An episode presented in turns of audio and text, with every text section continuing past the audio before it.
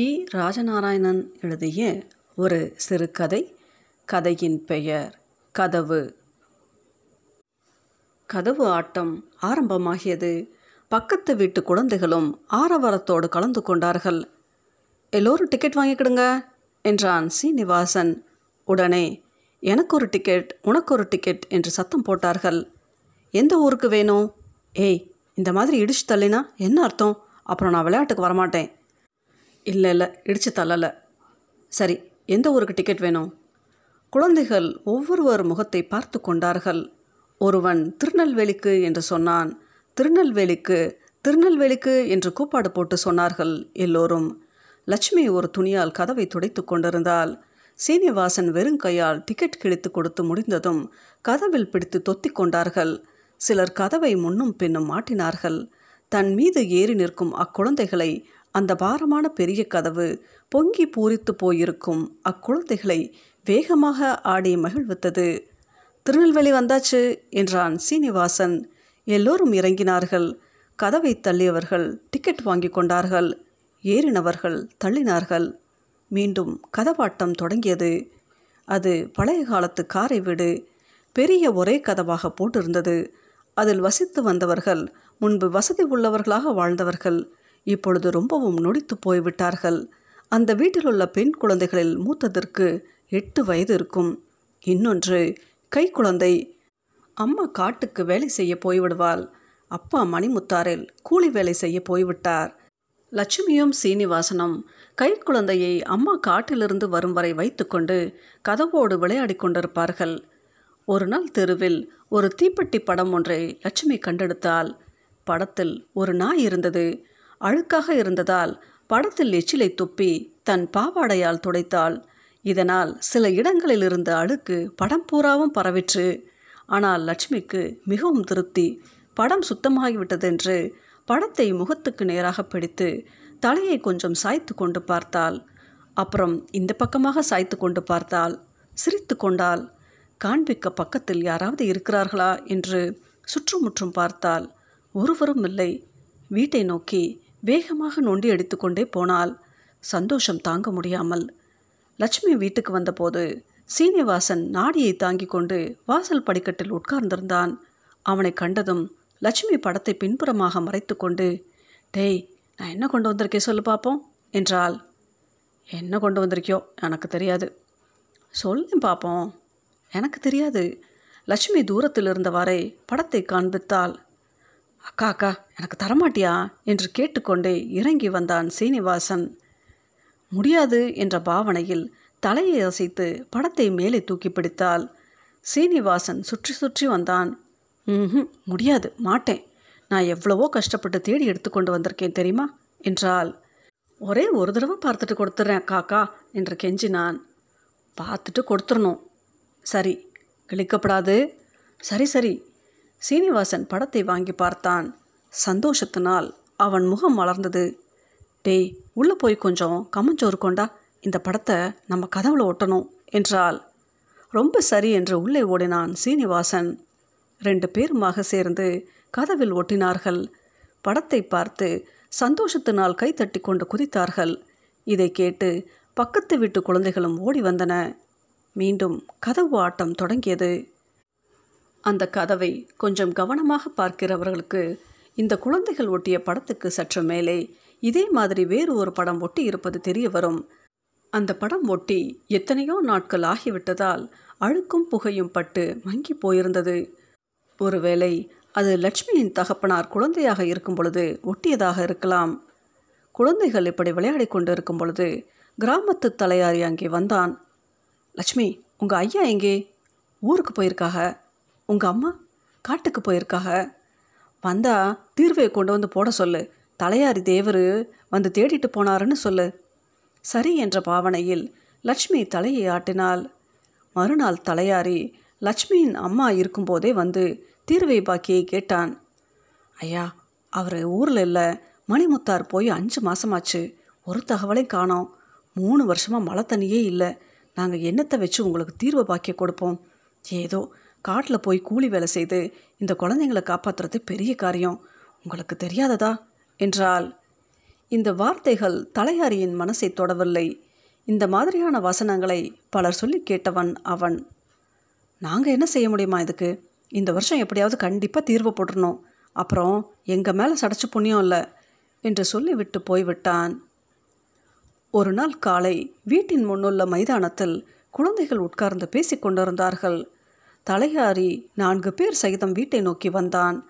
வந்தவர்கள் அந்த வீட்டு பக்கம் ஓடி வந்து பார்த்தார்கள். அவர்களுக்கு இது ஒரு மாதிரி வேடிக்கையாக இருந்தது. தலையாரியும் சேர்ந்து பிடித்து ஒரு மாதிரி கலற்றி நான்கு பேரும் கதவை தூக்கி தலையில் வைத்துக்கொண்டு புறப்பட்டார்கள். அந்த குழந்தைகளுக்கு என்ன தோன்றியதோ தெரியவில்லை. ஒருவன் நாதஸ்வரம் வாசிப்பவனைப் போல் கைகளை வைத்துக்கொண்டு பிபி என்ற சத்தம் காட்டி விரல்களை நீட்டிக்கொண்டு உடலை பின்வளைத்து துடைகளின் மேல் ஓங்கி அடிப்பதாக பாவனை செய்து திடும் திடும் தகிக்குணம் தகிக்குணம் என்று தவில் வாசிப்பவனைப் போல முழங்கினான். சீனிவாசனும் இதில் பங்கெடுத்து கொண்டான். இப்படி உற்சாகமாக குழந்தைகள் கதவை தூக்கி கொண்டு செல்கிறவர்களின் பின்னே ஊர்வலம் புறப்பட்டார்கள். தலையாரியால் இதை சகிக்க முடியவில்லை. இப்போ போகிறீர்களா இல்லையா கழுதைகளே? என்று கத்தினான். குழந்தைகள் ஓட்டம் பிடித்தன. அவர்கள் வீட்டுக்கு திரும்பி வரும்பொழுது லட்சுமி வாசல் படையில் உட்கார்ந்து அழுது கொண்டிருந்தாள். எல்லோரும் அரவம் செய்யாமல் அவளுக்கு பக்கத்தில் வந்து உட்கார்ந்து கொண்டனர். ஒருவரும் ஒன்றும் பேசவில்லை. சீனிவாசனும் முகத்தை வருத்தமாக வைத்துக்கொண்டான் இப்படி வெகு நேரம் அவர்களால் இருக்க முடியவில்லை. தற்செயலாக ஒரு பெண் நான் வீட்டுக்கு போகிறேன் என்று எழுந்தால் உடனே எல்லோரும் அங்கிருந்து புறப்பட்டு போய்விட்டார்கள். லட்சுமியும் சீனிவாசனும் மாத்திரம் அங்கிருந்தார்கள். வெகு நேரம் அவர்களும் ஒருவருக்கொருவர் பேசவில்லை. கைக்குழந்தை அழும் குரல் கேட்கவே லட்சுமி உள்ளே திரும்பினாள். இதற்குள் சீனிவாசன் அக்குழந்தையை எடுத்துக்கொள்ள போனான். குழந்தையை தொட்டதும் கையை பின்னுக்கு இழுத்தான். அக்காவை பார்த்தான். லட்சுமியும் பார்த்தாள். பாப்பாவை தொட்டுப்பார் அக்கா உடம்பு சுடுது என்றான். லட்சுமி தொட்டு பார்த்தாள். அனலாக தகித்தது. சாயந்தரம் வெகு நேரம் கழித்து அம்மா தலையில் விறகு சொல்லிகளுடன் வந்தாள். சுள்ளிகள் சேகரிக்கும் பொழுது கையில் தேல் கொட்டி இருந்ததால் முகத்தில் வழி தோன்ற அமைதியாக வந்து குழந்தைகளின் பக்கம் அமர்ந்து கை குழந்தையை வாங்கி கொண்டாள். உடம்பு சுடுகிறதே என்று தனக்குள் கேட்டுக்கொண்டாள். இதற்குள் குழந்தைகள் காலையில் நடந்த செய்தியை அம்மாவிடம் சொன்னார்கள். செய்தியை கேட்டதும் ரங்கம்மாவுக்கு மூச்சே நின்றுவிடும் போல் இருந்தது. உடம்பெல்லாம் கண்ணுக்கு தெரியாத ஒரு நடுக்கம். வயிற்றில் தாங்க முடியாத ஒரு வழி தோன்றியது போல் குழந்தையை இறுக பிடித்து கொண்டால் குழந்தைகளுக்கு முன் அழக்கூடாது என்று எவ்வளவு தான் அடக்கினாலும் முடியவில்லை. என பெத்த தாயே என்று அலறிவிட்டாள். பயத்தினால் குழந்தைகள் அவள் பக்கத்திலிருந்து விலகி கொண்டார்கள். இனம் புரியாத பயத்தின் காரணமாக அவர்களும் அழ ஆரம்பித்தனர். மணிமுத்தாரிலிருந்து ஒரு தகவலும் வரவில்லை. நாட்கள் சென்று கொண்டே இருந்தன. இரவு வந்துவிட்டால் குளிர் தாங்க முடியாமல் குழந்தைகள் நடுங்குவார்கள். கதவு இல்லாததால் வீடு இருந்தும் பிரயோஜனமில்லாமல் இருந்தது. கார்த்திகை மாசத்து வாடை விஷக்காற்றை போல் வீட்டினுள் வந்து அலைமோதிக்கொண்டே இருந்தது. கை குழந்தையின் ஆரோக்கியம் கெட்டுக்கொண்டே வந்தது. ஒரு நாள் இரவு வாடை தாங்காமல் அது அந்த வீட்டை விட்டு அவர்களையும் விட்டு பிரிந்து சென்று விட்டது. ரங்கம்மாளின் துயரத்தை அளவிட்டு சொல்ல முடியாது.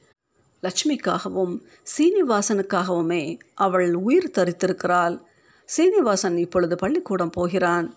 ஒரு நாள் அவன் மத்தியானம் பள்ளிக்கூடத்திலிருந்து திரும்பும் பொழுது ஒரு தீப்பெட்டி படம் கிடைத்தது.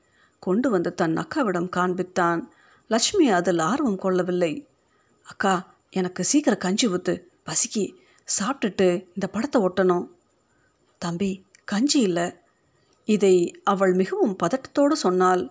ஏன்? நீ காலையில் காய்ச்சும்போது நான் பார்த்தேனே.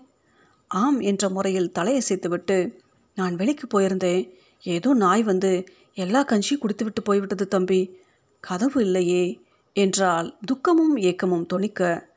தன்னுடைய தாய் பசியோடு காட்டிலிருந்து வருவாளே என்று நினைத்து உருகினாள் லட்சுமி. சீனிவாசன் அங்கே சிதறி கடந்த கம்மம் பருக்கைகளை எடுத்து படத்தின் பின்புறம் தேய்த்து ஒட்டுவதற்கு வந்தான். கதவு இல்லை என்ன செய்வதென்றே தெரியவில்லை. சுவரில் ஒட்டினான்.